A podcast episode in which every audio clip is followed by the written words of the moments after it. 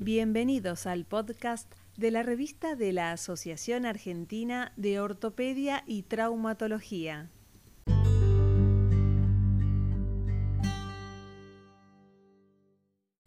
Mi nombre es Carolina Rimini y soy secretaria administrativa de la revista de la Asociación Argentina de Ortopedia y Traumatología. En este episodio, edición especial, el doctor Ignacio Arzac, secretario de redacción de la revista, nos brindará recomendaciones para facilitar la evaluación y eventual publicación de un manuscrito científico en el menor tiempo posible. ¿En qué consiste el proceso de revisión por pares? Hola Carolina, bueno, gracias por la, por la invitación. En respuesta a tu pregunta, el proceso de revisión por pares es una herramienta compleja y rigurosa que permite la valoración crítica de manuscritos enviados a la revista. El propósito es estimar la calidad, factibilidad y rigurosidad científica del manuscrito, del trabajo que se manda, con miras a ser publicado. Toda revisión por pares debe eh, constar de un grupo de trabajo, editores, autores y revisores. Estos últimos, los, los revisores, son los encargados de hacer las evaluaciones de, los manuscritos que mandan los, eh, los futuros autores. Y es importante aclarar que no forman parte del equipo editorial. En la revista la revisión es doble ciego, es decir, tanto los revisores como los autores son anónimos y obviamente no se conocen entre ellos ni saben quién es quién. Eso es importante de aclarar. ¿Qué recomendaciones podemos sugerir a los autores para facilitar la evaluación y eventual publicación de su manuscrito en el menor tiempo posible? Mirá, yo como recomendación siempre antes de, enviar un trabajo les diría que lean el reglamento de, publicación para acotar estos tiempos, estos tiempos de correcciones y demás, porque el tiempo que exige el proceso de revisión por pares está directamente relacionado con la fluidez de la interacción entre el autor a cargo del envío, el editor de sección que lleva a cabo el proceso editorial y los revisores que realizan la corrección del manuscrito. Esta interacción se desarrolla a lo largo de un proceso que se divide en tres etapas. El envío inicial del manuscrito, que eso es a cargo del autor obviamente, el envío de correcciones en respuesta a los revisores y la edición y producción del manuscrito definitivo en caso de ser aceptado, por supuesto. Eh, por lo tanto, se, facilita mucho si el trabajo está eh, dentro de los lineamientos del reglamento de publicación, si tiene la tipografía que se pide, los márgenes, las letras, la bibliografía, la cantidad de bibliografía, cómo se redacta la bibliografía, eh, las fotos en el formato eh, que se pide, que es JPG, las tablas que tienen que ser en formato Word y editables, los gráficos en formato Word y editables, todo eso facilita mucho todo lo que sea tanto para revisión como para publicación, acorta mucho los tiempos. Comencemos con el envío inicial. ¿Qué elementos de la confección y carga del envío inicial son relevantes para facilitar la evaluación del manuscrito? Bueno, esto se, solapa un poquito con la pregunta anterior con lo, que te había comentado. Cuando el autor decide enviar un manuscrito a la revista, debe consignar previamente dos aspectos fundamentales, los metadatos necesarios y el reglamento de publicación.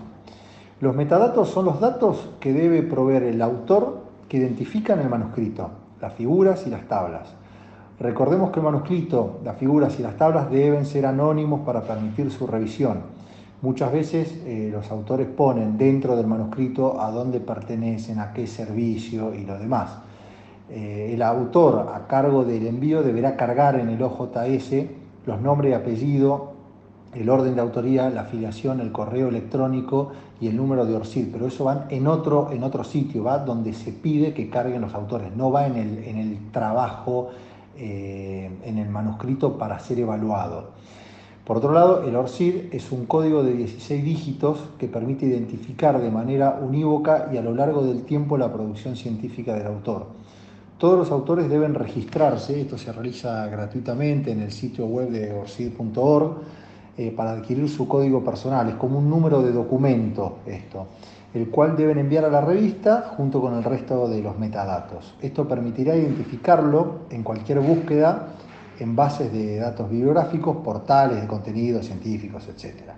Eh, la carga incompleta de los metadatos en esta etapa produce demoras futuras inevitables en la edición en caso del artículo ser aceptado, obviamente, pero todo esto retrasa, porque uno cuando le falta un dato tiene que contactar al autor, el autor buscar esos datos, volverlos a mandar, y todo ese flujo que viene siendo continuo se empieza a retrasar y todo esto son semanas y, uno va agregando una semanita de atraso, 15 días de atraso, un mes de atraso y se atrasa un montón un trabajo si, si esto es lento. Con respecto a la carga del envío, eh, yo sugiero firmemente que los autores confeccionen el manuscrito guiados por el reglamento de, publicación que está disponible en la página web de la revista. Eh, tienen que ir al apartado de información para autores, donde se especifica aspectos relacionados con la forma y estructura del envío. Lo que veníamos hablando, la tipografía, márgenes, espaciado del texto principal, modo de envío de las figuras, tablas y las referencias bibliográficas. Todo eso está muy bien explicado eh, ahí en el reglamento de publicación, también hay unos tutoriales en, YouTube, que también los pueden ver para, para los que son más perezosos de, leer y, ahí se los contamos también cómo hacerlos. Eh, también se nos brinda en detalle las exigencias relacionadas con las normativas éticas que regulan las investigaciones. Por otro lado, todos los artículos también son sometidos a una evaluación preliminar donde se verifica su carácter anónimo se descartan potenciales conflictos de autoría, plagio eh, y si el envío cumple con los requisitos que exige el reglamento. Tenemos un, sistema de antiplagio que el trabajo se, carga en ese, en ese soft y ahí eh, saltan si hay eh, párrafos copiados de otros artículos y demás para, evitar esto, el, el antiplagio. Y todo trabajo que no se adapte al reglamento será devuelto al autor para realizar las correcciones eh, con la consecuente demora que todo eso lleva. O sea, se le avisa al autor, mira, eh, la bibliografía no es la adecuada, está mal redactado, así, así, así, eh, modificalo y volverlo a enviar. Pero todo eso retrasa, obviamente, porque yo si no tengo todo eso en forma, yo no se lo puedo enviar al, al revisor.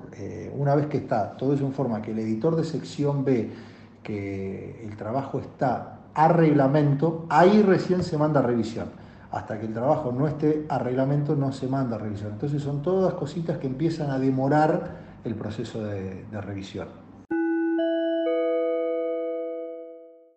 Sigamos adelante con la etapa de revisión.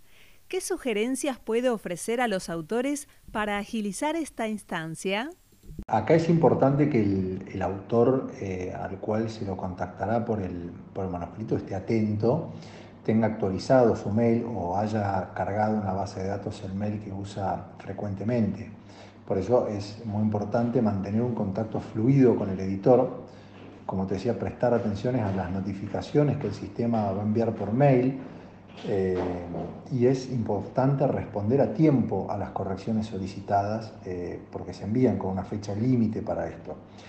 Cuando los autores responden las correcciones solicitadas, es aconsejable que envíen una carta anónima a los revisores como archivo adjunto con detalle punto por punto de las modificaciones que fueron realizadas.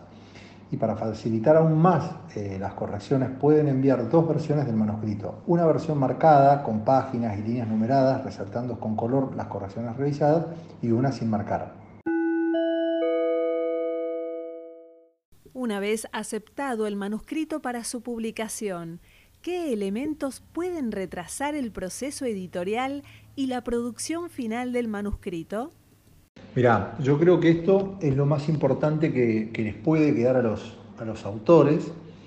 Eh, me gustaría destacar el envío de imágenes que puede resultar un motivo de conflicto durante esta etapa. Las imágenes eh, son cargadas en el ojo JS durante el envío inicial, deben ser enviadas como documento aparte del texto, no deben estar en el documento y deben ser enviadas en formato JPG o TIFF. En general lo que más usamos es JPG. Es importante que los archivos de imágenes estén nombrados de manera que puedan ser identificados. Es decir, el archivo de imagen que representa la figura 1 del manuscrito debe llamarse figura 1 y obviamente eh, el formato le va a poner .jpg. Adicionalmente, el tamaño de las imágenes no deben superar los 2 megas. Eh, cuando cargamos las imágenes, el sistema nos ofrece una serie de casilleros donde cargar los metadatos de imágenes, es decir, los datos que identifican a las imágenes de ese trabajo. Es muy importante completarlos adecuadamente y en la disposición eh, colocar el epígrafe o leyenda de la figura que debe incluir el título. Por ejemplo, figura 1 y a continuación una explicación de lo que la figura 1 se quiere destacar. Eh, si es una radiografía, poner radiografía de pie, frente, en la que se observa fractura y así eh, se completa lo, que uno quiere aclarar.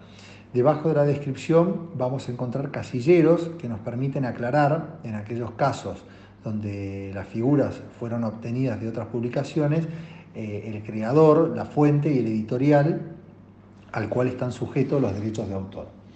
Bueno, y por último, recordar que en el texto principal, si bien no incluimos las figuras en el documento, debemos incluir luego de la bibliografía bajo el título Leyenda de figuras los epígrafes de cada una de ellas, pero no poner eh, las fotos, sí, obviamente las leyendas, al igual que los epígrafes de los gráficos y las tablas.